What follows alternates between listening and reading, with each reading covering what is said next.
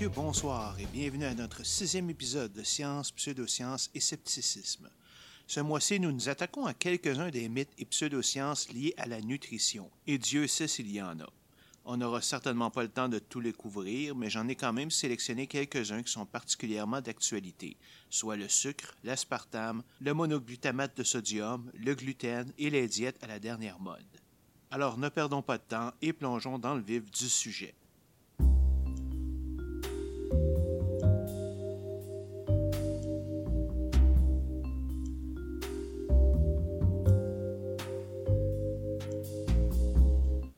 J'aimerais commencer en parlant de la nutrition en général d'un point de vue sceptique.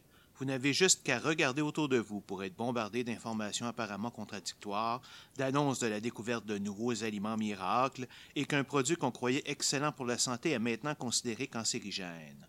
On dirait que personne ne sait vraiment ce qui se passe avec notre corps et ce qu'on lui donne pour le nourrir. D'où nous vient donc cette incertitude? Comment se fait-il qu'un domaine soi-disant scientifique soit si ouvert aux mythes et à la pseudoscience? Après tout, la nutrition relève de la chimie et ses lois ne changent pas d'un mois à l'autre. Pourquoi est-ce que la nutrition, elle, est si changeante? Je pense qu'à la base, cette incertitude est causée par le fait que nous sommes tous différents.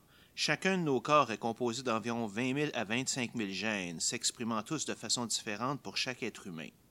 Ce mécanisme est le résultat de l'évolution par sélection naturelle pour permettre une grande adaptabilité à notre environnement et nous donner comme espèce une meilleure chance de survie. Après tout, si nos corps réagissaient tous de manière identique, tout organisme mortel à l'humain pourrait éventuellement décimer toute l'espèce. Ces différences dans nos gènes et dans la manière dont ils s'expriment dans le monde extérieur font en sorte que les individus réagissent de manière différente aux produits que l'on consomme. Certains vont développer des allergies, d'autres vont plus ou moins bien absorber ou être sensibles à une substance spécifique, etc. C'est cette diversité de réactions qui fait en sorte qu'il est pratiquement impossible d'établir, par exemple, un moyen universel de maigrir. Et cette incertitude encourage la prolifération de mythes et de pseudosciences dans la nutrition. Par contre, malgré ce qu'on essaie de nous faire croire, il y a des choses dont nous sommes relativement certains. Par exemple, si vous voulez perdre du poids, vous devez dépenser plus d'énergie que vous n'en consommez. Pour ce faire, vous devez soit augmenter votre dépense en faisant de l'exercice, soit manger moins et mieux, soit idéalement les deux. Un deuxième facteur est relié à la mauvaise compréhension du processus scientifique et des statistiques en particulier.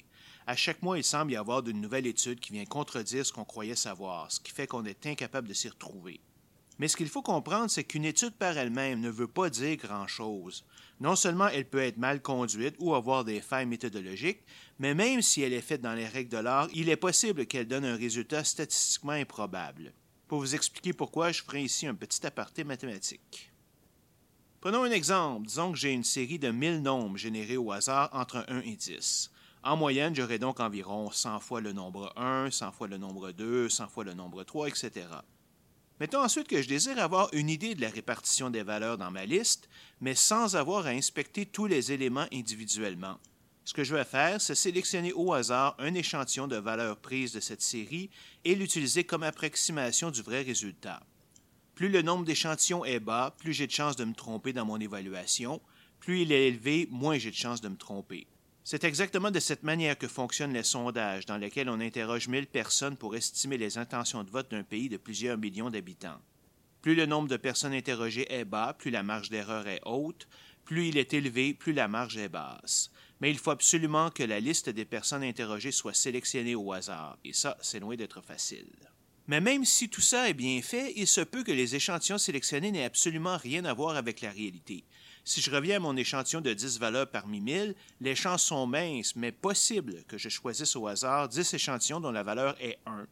Après tout, il y en a quand même 100 dans ma série. Et si c'est le cas, évidemment, mon évaluation de l'échantillon ne me dira absolument rien sur la série complète. En fait, je n'ai même pas besoin d'aller aussi loin, même si juste 33% des échantillons ont une valeur de 1, alors qu'elle ne représente que 10% des valeurs de la série, mon évaluation ne vaudra rien. C'est pourquoi quand on mentionne un sondage, non seulement on doit mentionner la marge d'erreur, ce qui est généralement fait, mais on doit aussi mentionner le taux de confiance, qui pour un sondage politique est de 95%. Et ça, on ne le fait presque plus. Ce que ça veut dire, c'est qu'un sondage sur 20 ne veut absolument rien dire. Ce résultat est généralement assez facile à éliminer si on peut le comparer à plusieurs autres sondages, mais comment le ferait-on si c'était le seul? C'est exactement le même problème avec les études scientifiques. Quand on teste un médicament, on ne le fait que sur une toute petite partie de la population. Même si une étude est superbement menée avec un protocole doublement aveugle et une méthodologie impeccable, il y a toujours une possibilité d'obtenir des résultats qui ne veulent rien dire. C'est pour cela qu'un résultat, pour être accepté, doit être confirmé par plusieurs autres études indépendantes donnant approximativement le même résultat. Alors, quand vous entendez dire qu'une étude semble contredire plusieurs autres études, ne partez pas en peur, car il se peut très bien que ce soit une de ces études qui ne veulent rien dire. C'est pourquoi il faut vraiment attendre qu'elle soit confirmée par d'autres avant de considérer qu'elle peut être véridique. Une manière extrêmement utile pour se protéger contre ces résultats bizarres est ce qu'on appelle la méta-analyse. Ce qu'on fait, c'est qu'on va analyser un ensemble d'études sur un sujet précis et en sortir des résultats de synthèse. On appelle aussi ce procédé une revue de littérature scientifique. Par exemple, pour un effet X, si j'ai 30 études qui montrent son existence, 4 qui ne le montrent pas et 3 dont les résultats sont incertains, je peux conclure avec beaucoup de certitude que l'effet X existe vraiment. C'est une méthode qui est énormément utilisée en science et qui donne des résultats remarquables de précision. Il y a toujours une chance qu'une telle méta-analyse soit fausse elle aussi, mais les probabilités que ce soit le cas sont beaucoup plus basses que pour une seule étude. Et évidemment, plus il y a d'études considérées dans cette méta-analyse, plus les chances que ce soit le cas sont basses. Bon, c'est maintenant la fin de mon aparté et revenons à la nutrition. Un troisième facteur expliquant l'incertitude de ces résultats est le sensationnalisme utilisé, surtout par les journalistes, mais aussi quelquefois par les scientifiques eux-mêmes. Les titres des journaux sont là pour attirer le lecteur, et ce qui semble être possible dans un papier scientifique devient soudainement vrai pour les journaux. Un exemple, vous pourriez lire dans un article scientifique un résultat du genre « L'aspartame pourrait avoir un lien avec le diabète, mais on ne sait pas s'il est de cause à effet, ou s'il est la conséquence d'un autre phénomène, ou s'il est simplement l'effet du hasard ». D'autres études sont nécessaires pour le confirmer. Dans les journaux le lendemain, un grand titre « L'aspartame cause le cancer ». Yeah! Et ce que je viens de vous dire, là, c'est une vraie situation, c'est pas une invention de ma part, et j'y reviendrai plus tard. Mais la conclusion à retenir est qu'il ne faut jamais totalement se fier aux découvertes rapportées dans les journaux. Si quelque chose d'annoncé vous semble intéressant, allez plutôt lire l'article scientifique publié, vous aurez une bien meilleure idée de ce qui a vraiment été découvert. Le domaine de la nutrition, à cause de son incertitude intrinsèque, est un champ particulièrement vulnérable aux mythes et pseudosciences, un peu comme la médecine, d'autant plus qu'il a un impact direct sur notre santé. Tout le monde a son petit remède miracle ou sa manière particulière de rester en santé. Pour avoir de vrais conseils, vous devez vous adresser à un ou une nutritionniste ou diététiste. Ces deux titres sont équivalents et sont des titres professionnels réservés au Québec. Seuls les membres de l'Ordre professionnel des diététistes du Québec peuvent l'utiliser. La formation vient sous forme d'un baccalauréat en nutrition offert par les universités Laval, Montréal et McGill. Mais même cela n'est pas un gage de protection contre les mythes et pseudosciences, car comme les médecins, le nutritionniste n'est pas un scientifique, il est un praticien. Il est donc aussi susceptible que n'importe quel autre professionnel de se faire influencer par des mystificateurs. Évidemment, il est possible de faire de la recherche en nutrition, mais pour cela, il faut aller à la maîtrise et au doctorat.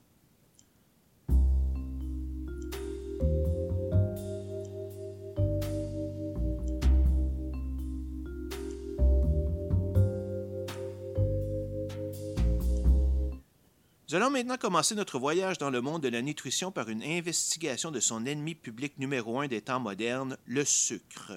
Soyez rassurés, je ne viendrai pas vous dire que le sucre est toujours bon pour la santé, mais il faut réaliser qu'il lui est nécessaire. Il faut juste savoir quel sucre prendre. Et comme pour toute bonne peur de notre temps, plusieurs des supposés mauvais effets qu'on lui attribue sont exagérés. Je vais ici tenter de séparer le vrai du faux.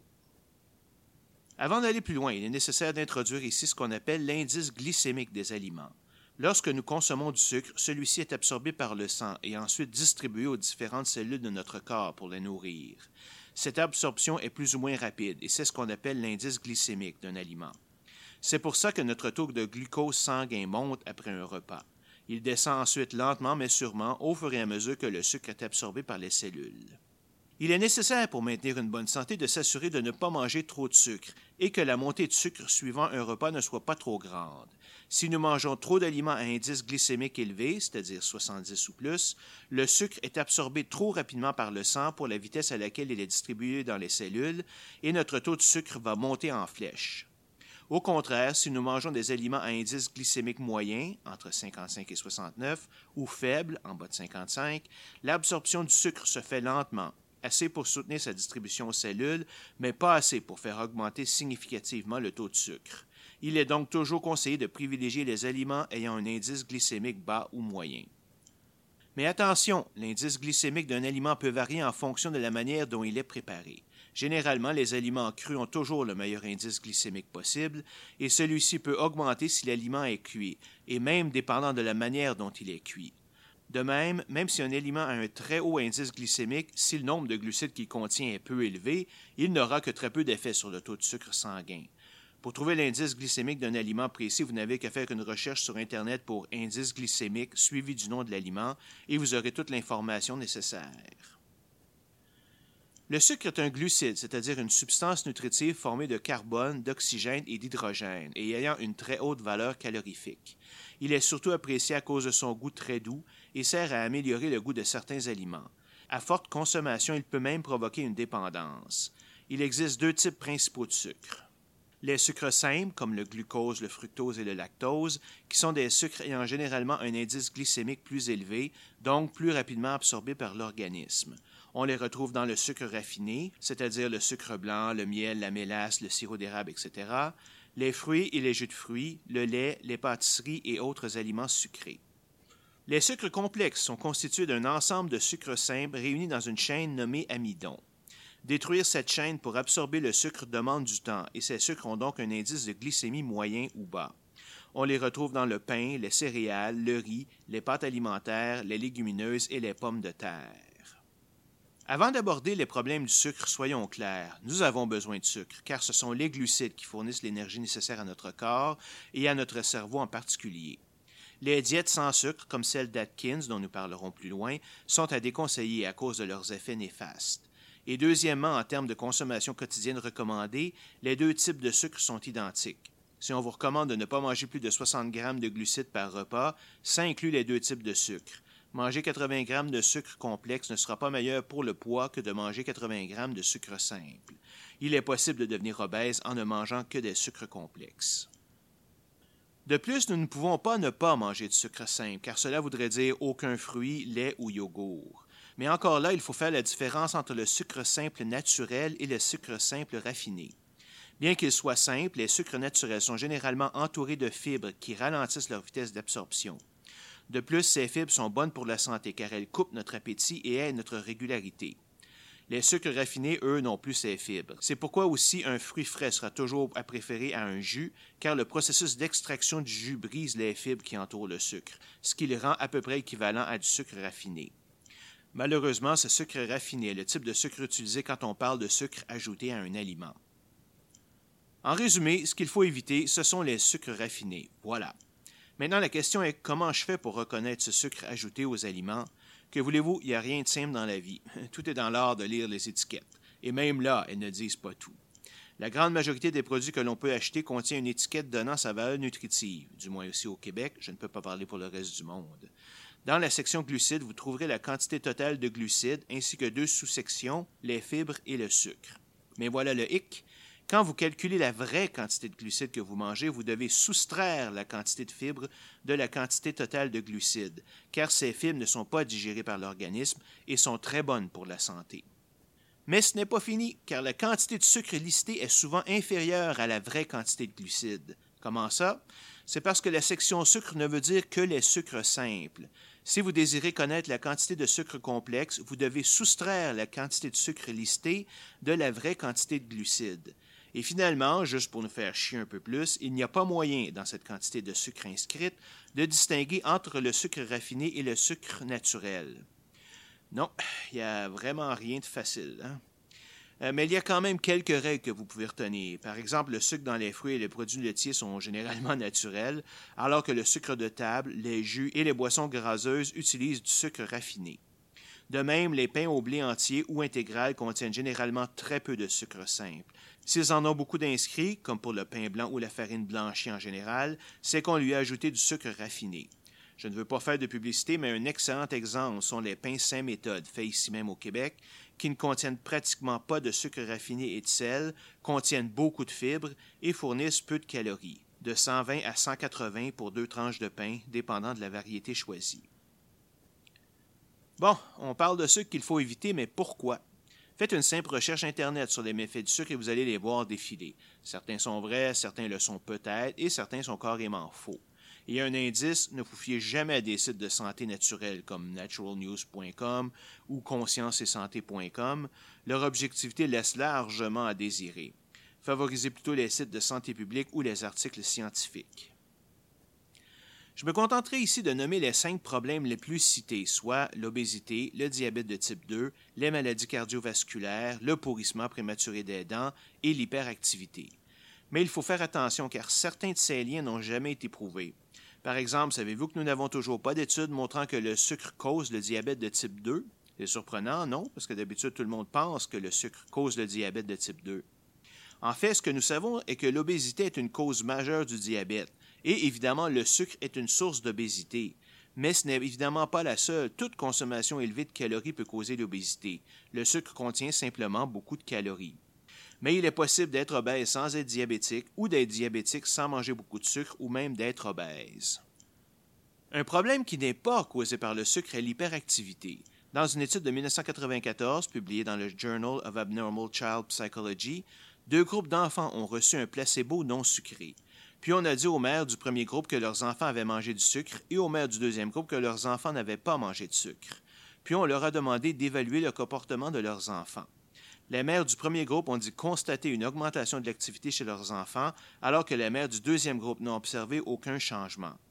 Mais comme aucun enfant n'a mangé de sucre, la seule conclusion est que cette soi-disant augmentation d'activité était dans la tête des mères du premier groupe. Elles s'attendaient à avoir plus d'activité, elles ont donc vu plus d'activité. Comme je l'ai déjà mentionné, ce qu'il faut éliminer, ce sont les sucres simples raffinés. Le problème est qu'il faut faire très attention car il y en a littéralement partout, et même à des places où l'on ne s'y attend pas, comme le pain blanc, les barres nature et les pâtes alimentaires. C'est pourquoi il est toujours important de bien lire les étiquettes. La situation est encore pire dans les fast-foods, où on trouve du sucre raffiné jusque dans les hamburgers et les salades. La position de l'Organisation mondiale de la santé est que la quantité de sucre raffiné qu'on consomme ne devrait constituer au maximum que 10 % de notre apport calorifique quotidien, ce qui pour un être humain typique veut dire environ 200 calories. Un repas normal devrait contenir entre 40 et 60 grammes de glucides. Un autre mythe dont j'aimerais parler concerne le sirop de maïs à haute teneur en fructose. Il est particulièrement populaire aux États-Unis et est utilisé à la place du sucre à cause de sa forme liquide et de son prix inférieur. Il peut être appelé de différentes façons, SGHF, sirop de glucose-fructose ou isoglucose. Peu après son apparition, les amateurs de produits naturels ont commencé à répandre des rumeurs sur la supposée toxicité du fructose quand on le compare aux sucroses présents dans le sucre normal. En fait, pour une rare fois, ces rumeurs sont fondées. Il semble effectivement y avoir un lien entre une consommation élevée de fructose et une augmentation des triglycérides dans le sang, pouvant causer l'obésité, la résistance à l'insuline et certaines maladies cardiaques. Sauf que le sirop de maïs à taux élevé de fructose est loin d'être la seule source de fructose. Il existe plusieurs autres aliments naturels dont le taux de fructose est tout aussi élevé, sinon plus. Citons le miel, la canne à sucre, le sucre de betterave, le sirop d'érable, la mélasse et la cassonade.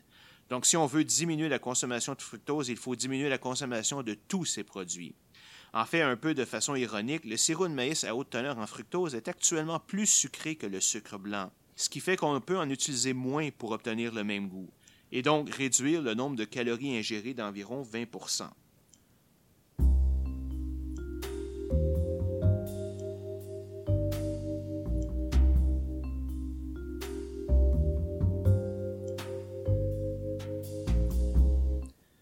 En raison de la démonisation du sucre et pour diminuer la quantité que nous ingurgitons, l'industrie a créé ce que nous appelons des édulcorants hypocaloriques. Ces produits ont le même goût sucré que le sucre et peuvent être soit sans calories, soit avoir une quantité réduite de calories. Il existe aujourd'hui plusieurs types d'édulcorants, mais nous ne discuterons d'ici que d'un seul, l'aspartame, et ceci à cause de la controverse qui l'entoure depuis plusieurs années. L'aspartame a été découvert en 1965 par la compagnie américaine G.D. Searle. La controverse commence dès 1975 alors que la Food and Drug Administration fait une revue de 11 études sur l'aspartame fournies par Searle dans le but de la commercialiser et y trouve de sérieux manquements. Mais en 1979, le Center for Food Safety and Applied Nutrition conclut que ces manquements sont mineurs et n'ont pas eu d'influence sur les résultats montrant que l'aspartame est sans danger. Elle est donc finalement approuvée de façon limitée en 1980, dans les sodas en 1983, puis sans restriction depuis 1996. Mais à intervalles réguliers, l'aspartame revient dans les nouvelles à cause de dangers supposés. Avant même de les aborder individuellement, il faut réaliser que l'aspartame est utilisé depuis maintenant plus de 36 ans dans les boissons diètes. Le fait qu'aucun effet ne peut à ce moment lui être directement attribué est déjà un bon indicateur qu'elle est probablement sans danger. Malgré cela, il est facile de trouver plein de sites sur Internet dénonçant son utilisation. Parmi ces supposés effets, on peut trouver des maux de tête et migraines, un risque plus élevé de développer le diabète et un risque plus élevé de développer le cancer. De plus, plusieurs mettent même en cause son utilité pour la perte de poids. Voyons donc ça. Commençons par les maux de tête et les migraines. Selon la clinique Mayo, un établissement médical réputé, l'aspartame serait un produit déclencheur de migraines, au même titre que le chocolat, le vin rouge, le fromage et plein d'autres produits alimentaires courants. Big deal! Non seulement elle n'est pas pire qu'aucun d'autre de ces produits, mais cet effet n'a rien à voir avec sa prétendue toxicité. En 2007, une revue de littérature scientifique couvrant quelques centaines d'études sur les liens entre l'aspartame et le cancer a été publiée par l'Université du Maryland. Cette revue conclut qu'il n'y a absolument aucun lien entre l'aspartame, même prise à des doses très élevées, et tout type de cancer, et qu'elle ne présente aucun danger pour le système nerveux. En fait, cette peur vient probablement de tests qui ont été faits sur des rats ayant reçu des doses d'aspartame tellement élevées en pourcentage de leur masse corporelle qu'un humain serait simplement incapable de consommer une quantité équivalente.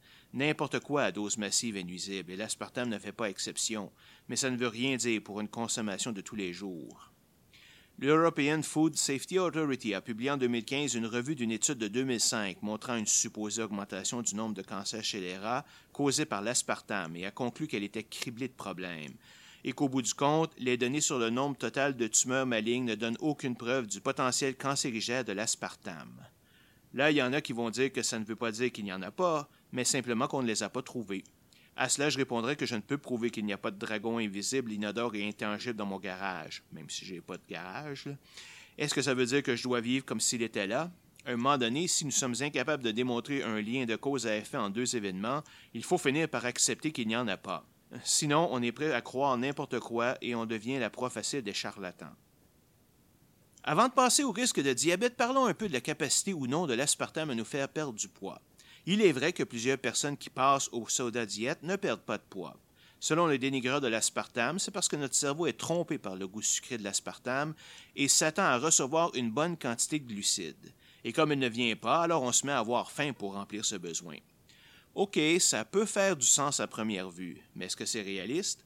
Premièrement, disons-le, il n'y a aucune preuve que ce mécanisme soit vrai. Deuxièmement, s'il y a bien une chose pour laquelle notre cerveau est bon, c'est de s'adapter. Parlez-en aux gens qui deviennent aveugles à l'âge adulte et pour qui les autres sens se développent quand même. Il se peut que ce mécanisme soit vrai pour un certain temps, mais ne pensez-vous pas que le cerveau va s'habituer à cette situation et arrêter de provoquer cette faim? Moi-même, j'ai fait le saut aux boissons diètes voilà plus de 15 ans, je dirais, et aujourd'hui, je ne me mets certainement pas à avoir faim après avoir bu un Coke Zéro. La réalité est probablement beaucoup plus simple. Il n'y a pas de processus miraculeux qui fait que boire un liquide sans calories cause un gain de poids.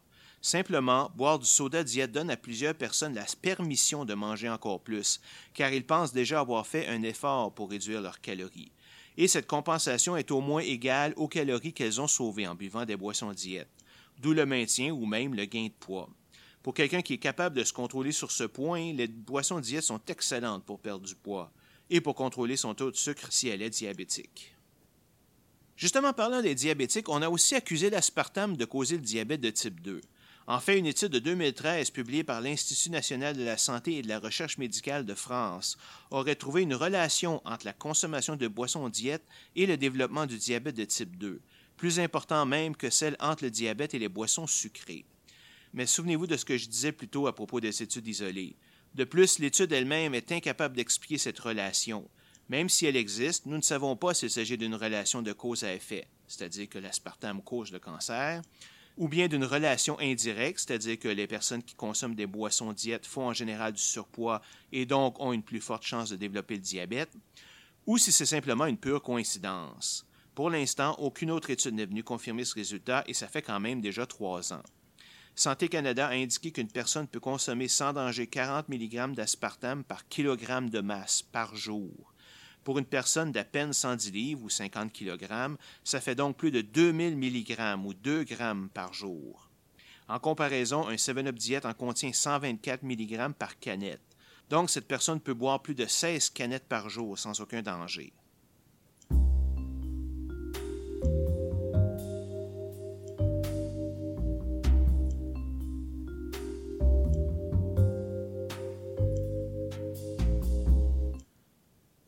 Passons maintenant à notre prochain sujet, un fameux produit que l'on trouve beaucoup dans la bouffe chinoise et auquel on attribue toutes sortes de problèmes de santé, j'ai nommé le monoglutamate de sodium, ou le MGS. Bien qu'il ne goûte rien par lui-même, le monoglutamate de sodium est un additif utilisé pour rehausser le goût des aliments. Il a l'avantage d'introduire un cinquième type de goût qu'on appelle umami, les quatre autres étant le sucré, le salé, l'aigre et l'amère. Contrairement à ce que l'on pourrait penser, il s'agit d'un produit naturel qui est utilisé depuis des milliers d'années dans la cuisine chinoise et japonaise, et était même très populaire du temps de l'Empire romain. Il a été formellement découvert en 1866 par un chimiste allemand et identifié comme rehausseur de goût en 1908 par un Japonais qui a réussi à l'isoler d'algues de mer.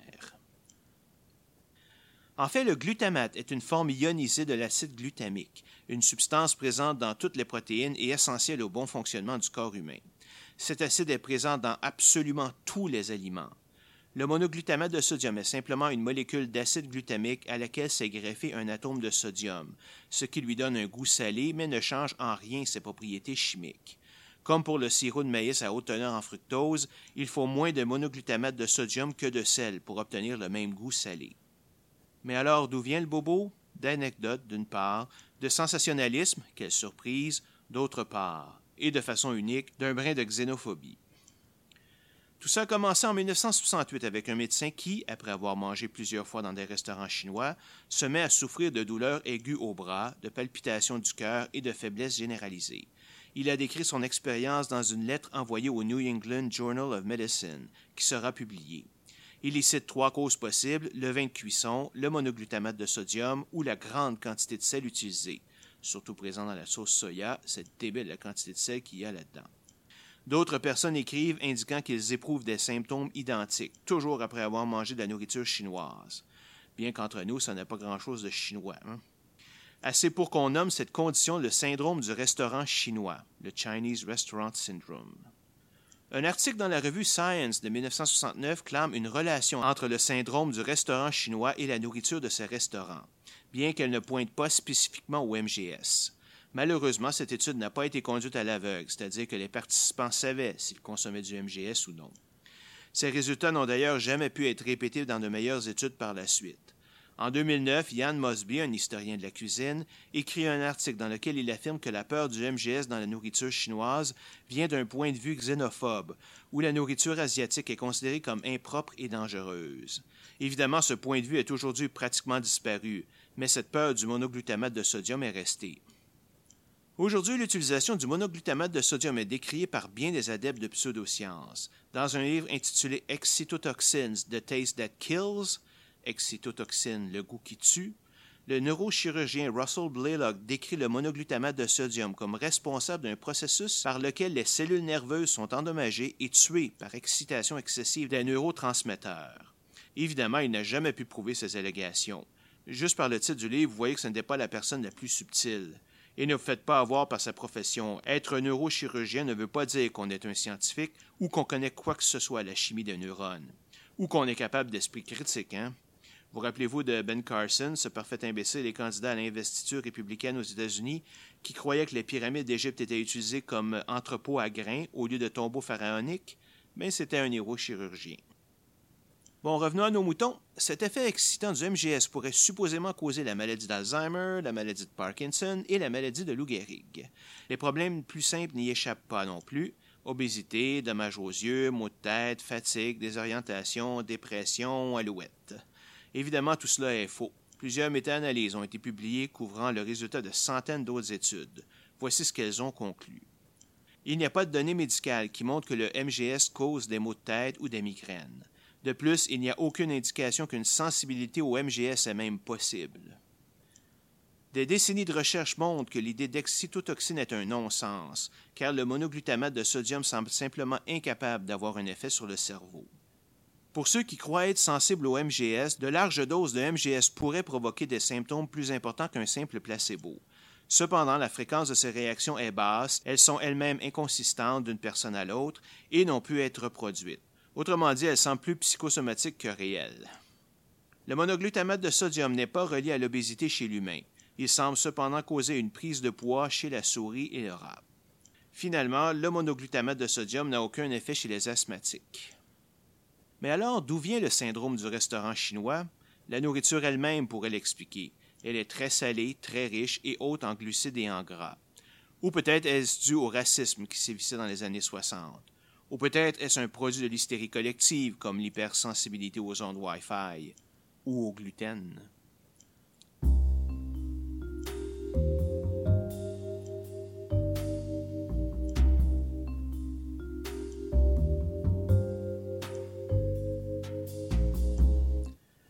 Ben tiens, quant à le mentionner, parlons donc un peu de ce fameux gluten.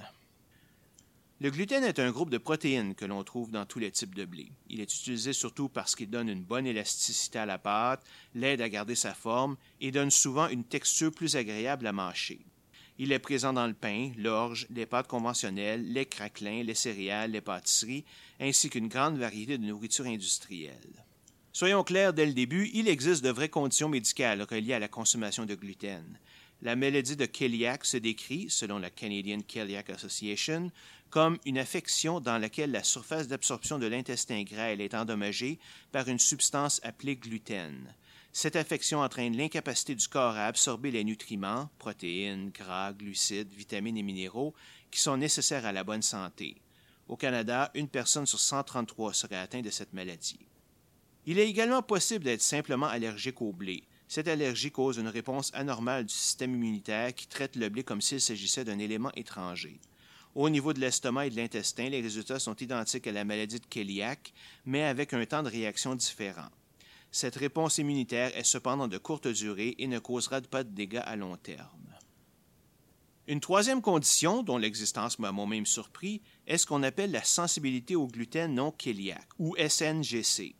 Selon la Fondation québécoise de la maladie cœliaque, elle se manifeste par des symptômes apparaissant peu de temps après l'ingestion de gluten et qui disparaissent dès qu'il est retiré de l'alimentation. Elle se caractérise par des problèmes intestinaux et extra-intestinaux, semblables à ceux qui sont observés dans les cas de maladie de cœliaque et de syndrome du côlon irritable. Le sujet est cependant délicat car mal compris et certaines études doutent même de son existence. En fait, celle-ci semblait être démontrée dans une étude publiée en 2011 dans la revue Gastroenterology.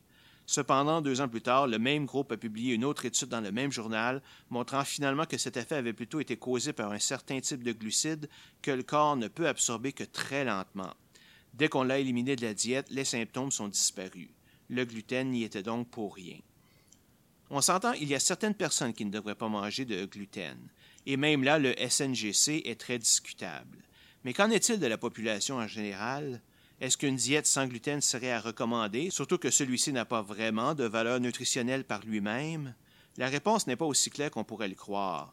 Tout changement majeur de diète entraîne des inconvénients majeurs, et il s'agit par la suite de voir si le jeu en vaut la chandelle. Et je ne m'attarderai même pas ici sur la question de la rareté des produits sans gluten et de leur coût plus élevé, car ces problèmes se régleraient d'eux-mêmes si une bonne partie de la population adaptait cette diète. De façon surprenante, le risque majeur d'une diète sans gluten vient sous la forme de malnutrition.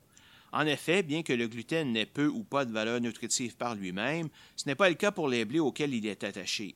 Arrêter simplement de manger du gluten entraînerait un manque en calcium, en vitamine B, en fer, en zinc, en magnésium et en fibres qui sont fournis par le blé. Il faudra donc trouver des sources alternatives, ce qui n'est pas nécessairement simple. Vous devrez également surveiller très attentivement ce que vous mangez, car juste un peu de gluten est suffisant pour provoquer les symptômes que vous désirez éviter, s'ils ne sont pas dans votre tête, évidemment. En fait, comme les bénéfices d'une diète sans gluten sont purement qualitatifs, je me sens mieux, j'ai moins mal à la tête, etc., la perception du patient entre beaucoup en ligne de compte.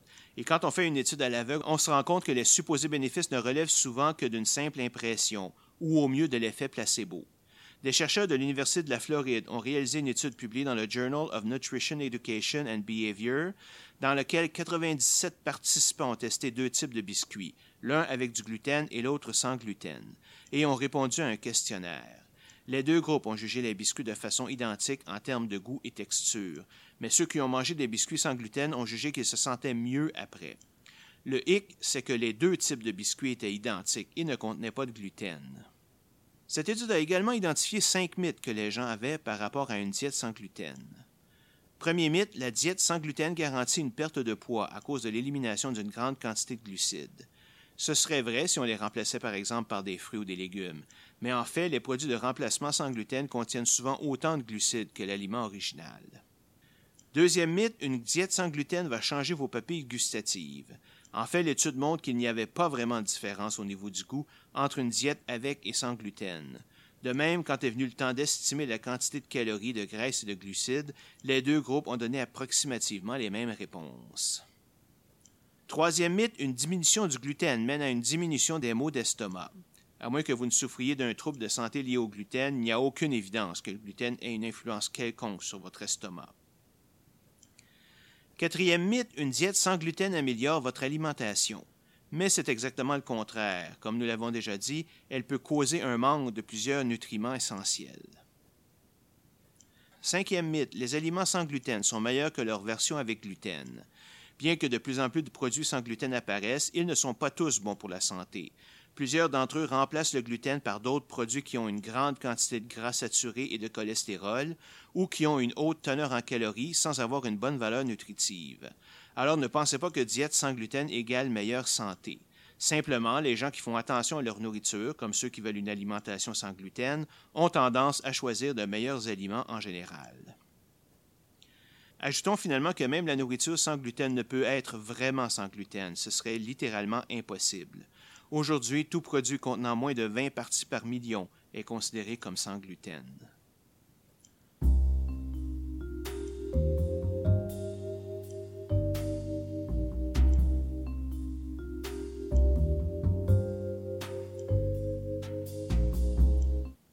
Abordons maintenant notre dernier sujet de l'épisode, les diètes pour perdre du poids.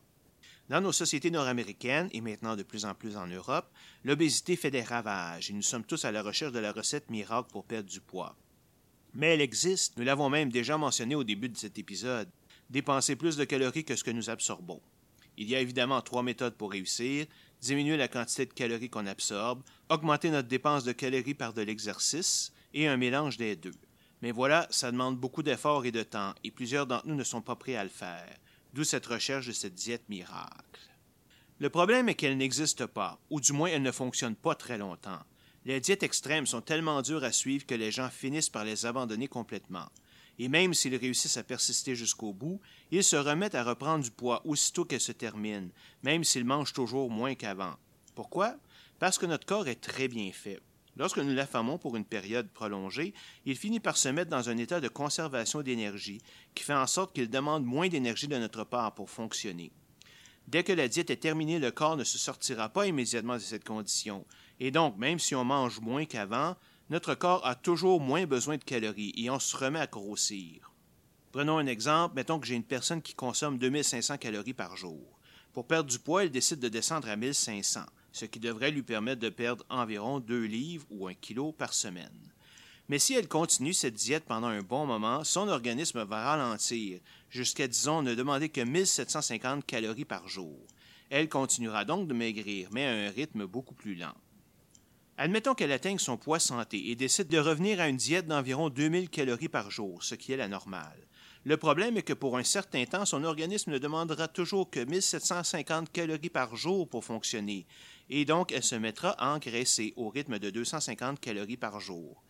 Mais même ça, c'est la situation idéale, car souvent les personnes se sont tellement privées pendant la diète qu'elles reprennent immédiatement leurs anciennes habitudes alimentaires. Et là, c'est la catastrophe pour les raisons suivantes. Avec leur poids réduit, le nombre de calories pour avoir un poids stable a également diminué et peut être passé à 2000 calories par jour au lieu de 2500. Elle consommera donc en partant plus de 500 calories de trop à chaque jour. Leur organisme étant en mode de conservation pendant encore quelques mois, la vraie quantité d'énergie nécessaire est plus de 1750 calories par jour que 2000, ce qui accélérera la reprise du poids encore plus. Et même cette situation n'est pas si simple à atteindre, car après beaucoup de privations, les gens ont tendance à se goinfrer encore plus, parce qu'à leurs yeux, ils ont déjà fait un gros effort et peuvent se le permettre. En conclusion, pour avoir une diète efficace, il faut éviter cet état de conservation et donc éviter les diètes très sévères. Vous avez donc bien plus de chances d'atteindre un poids santé et de le maintenir en mangeant une quantité normale de nourriture, de 1800 à 2000 calories par jour, et en faisant de l'exercice. Une autre chose aussi que les gens semblent oublier est que lorsque l'on suit une diète sans exercice, on ne perd pas juste de la graisse, mais aussi du muscle. En fait, plus de 30% de la masse que l'on perd est musculaire, ce qui est une mauvaise chose, car les muscles nous rendent plus forts et plus résistants et nécessitent beaucoup de calories juste pour se maintenir.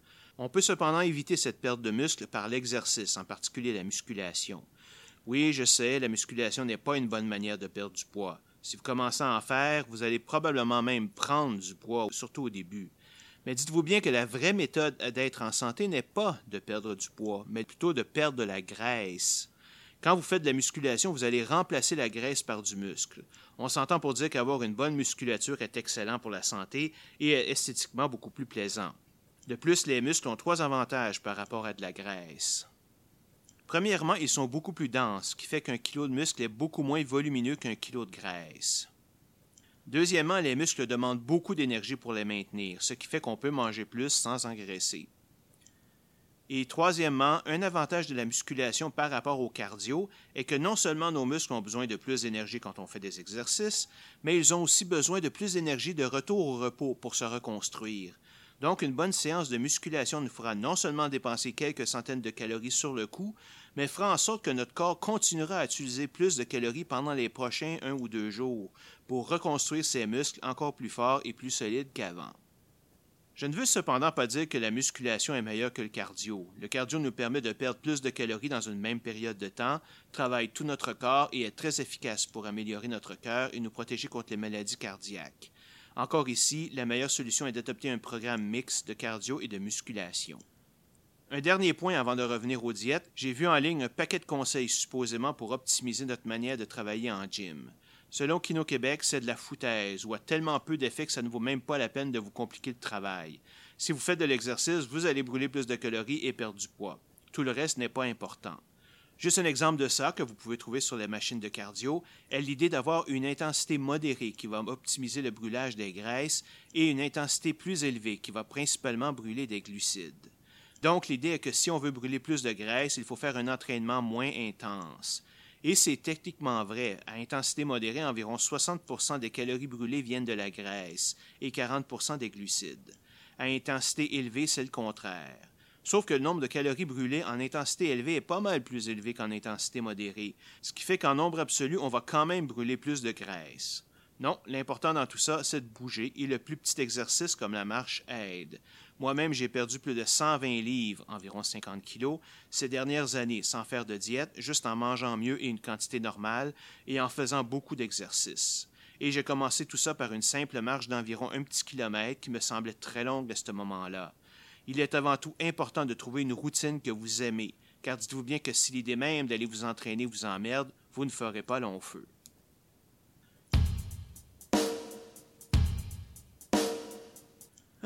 Coudon, de quoi je suis supposé parler ici? Ah oui, des diètes. Et plus particulièrement des diètes spécialisées. Désolé, on y revient donc. Il y a généralement 2 types de diètes. Les diètes sérieuses, qui visent simplement à ramener la consommation de calories à un niveau raisonnable, tout en s'assurant que l'on ne manque d'aucun aliment essentiel. Et les autres diètes, celles qui utilisent des méthodes extrêmes, comme réduire de façon très importante le nombre de calories qu'on mange, ou interdire la consommation d'un type d'aliment dont notre corps a besoin. Il y a des centaines de diètes possibles, mais je ne peux évidemment pas toutes les examiner, d'autant plus que plusieurs d'entre elles ne sont que des copies d'une autre plus connue, avec quelques modifications. J'en ai choisi 9 pour cet épisode, incluant les plus connues, les plus extrêmes, les plus efficaces et les plus bizarres. Vous allez voir. Notre première diète est la méthode Montignac, qui a surtout été populaire dans les années 90. Selon cette méthode, éviter les pics d'insuline en mangeant des aliments à indice glycémique bas permettrait non seulement de prévenir ou contrôler le diabète, mais aussi de perdre du poids. Il est basé sur 2 règles. La première est qu'il faut supprimer les aliments riches en glucides et à indice glycémique élevé. Les autres glucides sont permis 2 à 3 fois par semaine et consommés de façon isolée. La deuxième règle est que l'association graisse-sucre favoriserait la prise de poids et était donc à proscrire. Donc interdit de manger des glucides avec du gras ou des protéines animales, comme un steak, avec des féculents, comme des frites. Les fruits, sauf la banane, sont permis comme snack, mais par eux-mêmes seulement. Cette méthode est efficace, mais plusieurs experts attribuent son succès plus à la simple interdiction de manger des glucides en général et des sucres raffinés en particulier. Il n'existe aucun fondement scientifique à l'idée que mélanger graisse et glucides a un effet quelconque sur le poids. De plus, la liste d'aliments interdits est assez longue. Pâtisseries, confiseries, viennoiseries, chips, brioches, biscuits, barres chocolatées sucrées, pizza, couscous, crème glacée, soda et boissons sucrées, riz blanc, pâtes, pain blanc, purée de pommes de terre, céréales du petit-déjeuner, miel, chocolat, bananes, riz soufflé, sucre, frites, betteraves, maïs, carottes cuites, bière, navets cuits, confitures, dattes, etc. Ça commence à être difficile à suivre. De plus, souvenez-vous que l'indice glycémique des aliments varie grandement dépendant de la méthode utilisée pour la cuisson, le type exact de l'aliment, par exemple les différents types de pommes n'ont pas tous le même indice glycémique, etc. Quand on veut juste s'assurer de ne pas manger trop de sucre raffiné, c'est suffisant. Mais Montignac demande un calcul beaucoup plus précis de l'indice glycémique, alors ces variations sont importantes et difficiles à connaître exactement. Verdict, c'est une diète qui fonctionne, mais pas nécessairement mieux qu'une autre bonne diète et qui est quand même très compliquée à suivre. Au moins, elle n'est pas dangereuse. Deuxième diète, le régime Atkins, très populaire aux États-Unis. On peut la résumer ainsi, beaucoup de protéines, beaucoup de gras et très peu de glucides. Et le sucre simple, comme la farine et le sucre, est à proscrire complètement. En clair, tous nos problèmes de poids viennent des glucides et il suffit de les éliminer pour perdre du poids. Elle vient en 4 phases. Dans la première, nous n'avons droit qu'à 20 grammes de glucides par jour, alors que la recommandation habituelle est de 40 à 60 grammes par repas. Cette quantité augmente graduellement dans les phases subséquentes jusqu'à atteindre de 40 à 100 grammes par jour en phase 4. La diète Atkins fonctionne, et même fonctionne très bien, pour la perte de poids en tout cas, et sur une petite période de temps. Sur une période prolongée, c'est une toute autre histoire. Premièrement, elle est très difficile à maintenir à long terme. Les gens finissent simplement par s'écœurer et l'abandonnent, reprenant immédiatement le poids perdu. Deuxièmement, elle permet de manger autant de protéines et de gras que l'on désire, ce qui cause un risque plus élevé de maladies du cœur, de haute pression et d'accidents vasculaires cérébrales. Elle peut également provoquer des effets secondaires comme la mauvaise haleine, l'insomnie, la constipation, des étourdissements et de la léthargie. Conclusion à éviter, sauf peut-être pour une courte période de temps, 3 ou 4 mois maximum. Et même là, vous risquez sérieusement de tout reprendre très rapidement. Diète numéro 3, la cure de nettoyage liquide. C'est probablement notre première diète complètement ridicule qui consiste à ne boire exclusivement que des jus de fruits et de légumes pendant 10 jours. Son but est de débarrasser le corps de toxines mortelles, des pesticides et autres cochonneries, en plus bien sûr de perdre du poids. En termes de diète extrême, on ne peut demander mieux. Avec seulement 600 à 1200 calories par jour, c'est sûr qu'il y aura perte de poids. Par contre, plusieurs nutriments essentiels sont pratiquement absents, comme les protéines, les glucides, les bons gras, les fibres, les vitamines et les minéraux. Rien que ça. De plus, l'idée de désintoxiquer le corps est de la pure pseudo-science. Il est parfaitement capable de le faire par lui-même, et ce n'est pas une grande quantité de jus qui va améliorer les choses. De plus, vous pouvez vous imaginer qu'après 10 jours de jus, on va avoir sérieusement faim, et la première chose qu'on va faire dès qu'elle est terminée, c'est de s'empiffrer comme des malades. De plus, aucun exercice ne fait partie de cette diète, ce qui est un peu normal, car à 600 à 1200 calories par jour, personne n'aura assez d'énergie pour s'entraîner. Finalement, la diète est très courte et doit être répétée régulièrement, bien qu'un délai minimum de 60 jours soit recommandé entre 2 cycles. Cependant, des périodes répétées de perte et de gain de poids peut causer un grand stress pour le corps, en particulier pour le système cardiovasculaire. Verdict, à éviter absolument. Une autre diète qui ressemble beaucoup à la cure de jus est celle de la soupe aux choux. Pendant 7 jours, vous ne devez manger que de la soupe aux choux, accompagnée à chaque jour de certains autres aliments, en majorité des fruits et des légumes. Pourquoi le chou? Aucune idée, ça aurait pu être n'importe quel autre légume à faible teneur en calories.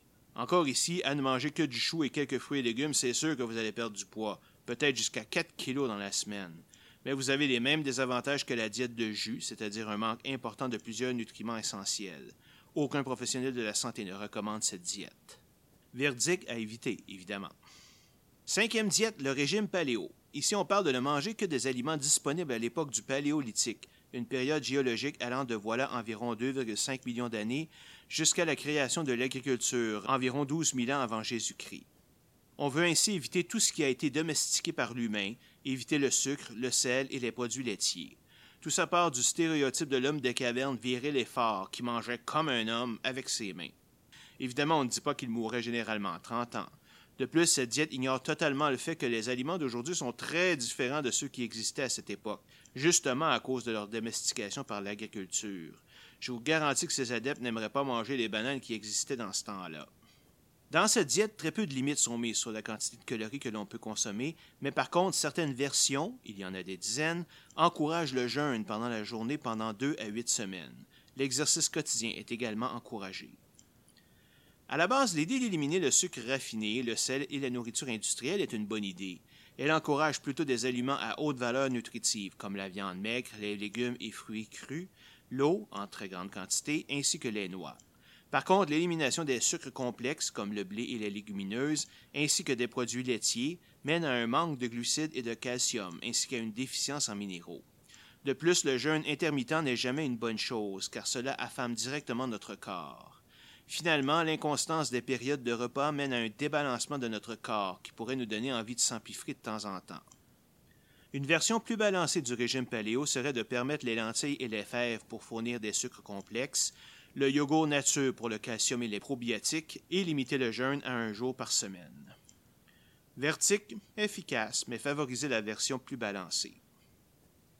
Une diète d'un autre type est le régime 3 heures. D'après son créateur, si vous ne vous nourrissez pas à tous les 3 heures, votre corps entre dans un mode famine et se met à brûler des muscles au lieu du gras. En mangeant à tous les 3 heures, le corps éviterait ce mode et continuerait à brûler du gras. Bon, par où on commence? Ah oui, je pense que personne n'aura surpris d'entendre qu'il n'y a aucune science derrière ce raisonnement. Le seul avantage de ce régime est qu'il n'élimine aucun élément de votre diète et donc ne cause pas de débalancement. Par contre, en plus d'être basé sur du vent, à 3 repas et 3 goûters par jour, il devient extrêmement facile, si on n'exerce pas de contrôle serré, de trop manger et donc de prendre du poids au lieu d'en perdre. De plus, elle n'encourage absolument pas une meilleure alimentation. Verdict, inoffensive mais inefficace. Une diète qui est très populaire ces dernières années est le régime méditerranéen. Et pour une fois, il s'agit d'une diète efficace, équilibrée, qui diminue les chances de maladies du cœur, d'accidents vasculaires cérébraux, du Parkinson, de l'Alzheimer et de certains types de cancers. Il n'y a aucune pirouette spéciale, aucun truc. Simplement, on mange des produits frais et bons pour la santé. Le régime recommande de manger des légumineuses, de l'huile d'olive extra vierge, des pâtes entières, des noix, du pain de blé entier, des fruits et des légumes et du lait écrémé ou partiellement écrémé tous les jours. Du poisson, des fruits de mer, des œufs, du fromage, du yogourt et de la volaille 1 fois par semaine, et de la viande rouge et des sucreries 1 seule fois par mois. Elle encourage également de prendre la vie paisiblement et sans stress et favorise l'exercice physique.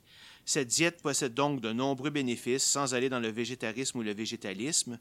De plus, je parlais dans mon dernier épisode du besoin de réduire la quantité de viande que nous mangeons, et cette diète serait une excellente méthode pour le faire. Verdict, très recommandé si vous êtes capable de vous passer de viande rouge. Je voudrais maintenant conclure cette section par possiblement la diète la plus bizarre dont j'ai entendu parler, le régime de Shangri-La. L'idée derrière ce régime est que le corps apprend pendant notre croissance à associer les aliments ayant beaucoup de saveur aux calories, ce qui mène à une surconsommation de ces produits et donc à une prise de poids débridée. Ce régime vise donc à détruire cette association entre aliments savoureux et calories en rendant la nourriture moins appétissante. Et comment on fait ça? En prenant de 1 à 3 cuillerées à table d'huile d'olive extra vierge et ou 1 à 2 cuillerées à table d'eau sucrée, 2 fois par jour entre les repas. Cette concoction sans saveur aiderait notre corps à dissocier goût et calories et éventuellement diminuerait la quantité de calories qu'il désire. Pour vous aider, vous devriez également trouver un moyen d'empêcher votre nez de sentir les bonnes odeurs de bouffe, manger des aliments inhabituels car votre corps ne les associe pas encore aux calories, et manger de la nourriture aussi fade que possible, comme des purées de légumes, de la soupe sans assaisonnement et du pain sans beurre. Bon, je ne sais pas quel pain ils mangent, là, mais il y a du pain qui est excellent, même sans beurre, hein? Je ne perdrai même pas de temps à essayer de trouver les bons et mauvais côtés de cette diète, tellement elle est ridicule. Ah oui, vous pouvez manger ce que vous voulez, autant que vous le voulez. Votre corps va magiquement apprendre à réduire son appétit de lui-même. J'ai rarement vu quelque chose d'aussi stupide. Manger est un des plaisirs de la vie et la raison pour laquelle la sélection naturelle nous a fait aimer le goût des aliments est justement pour nous encourager à les manger, parce que notre corps en a besoin. L'idée de cette relation entre saveur et calories est une pure invention qui n'est évidemment pas supportée par la science. Même le nom est pseudo-scientifique, puisqu'il s'agit du nom d'une communauté fictive de l'Himalaya, associée, dit-on, à la paix et à la tranquillité. Son inventeur, un psychologue du nom de Seth Roberts, prétend que ce régime vise à mettre les gens en paix avec la nourriture. En la rendant fade, c'est quoi le rapport? Verdict, je n'insulterai même pas votre intelligence en vous donnant un verdict.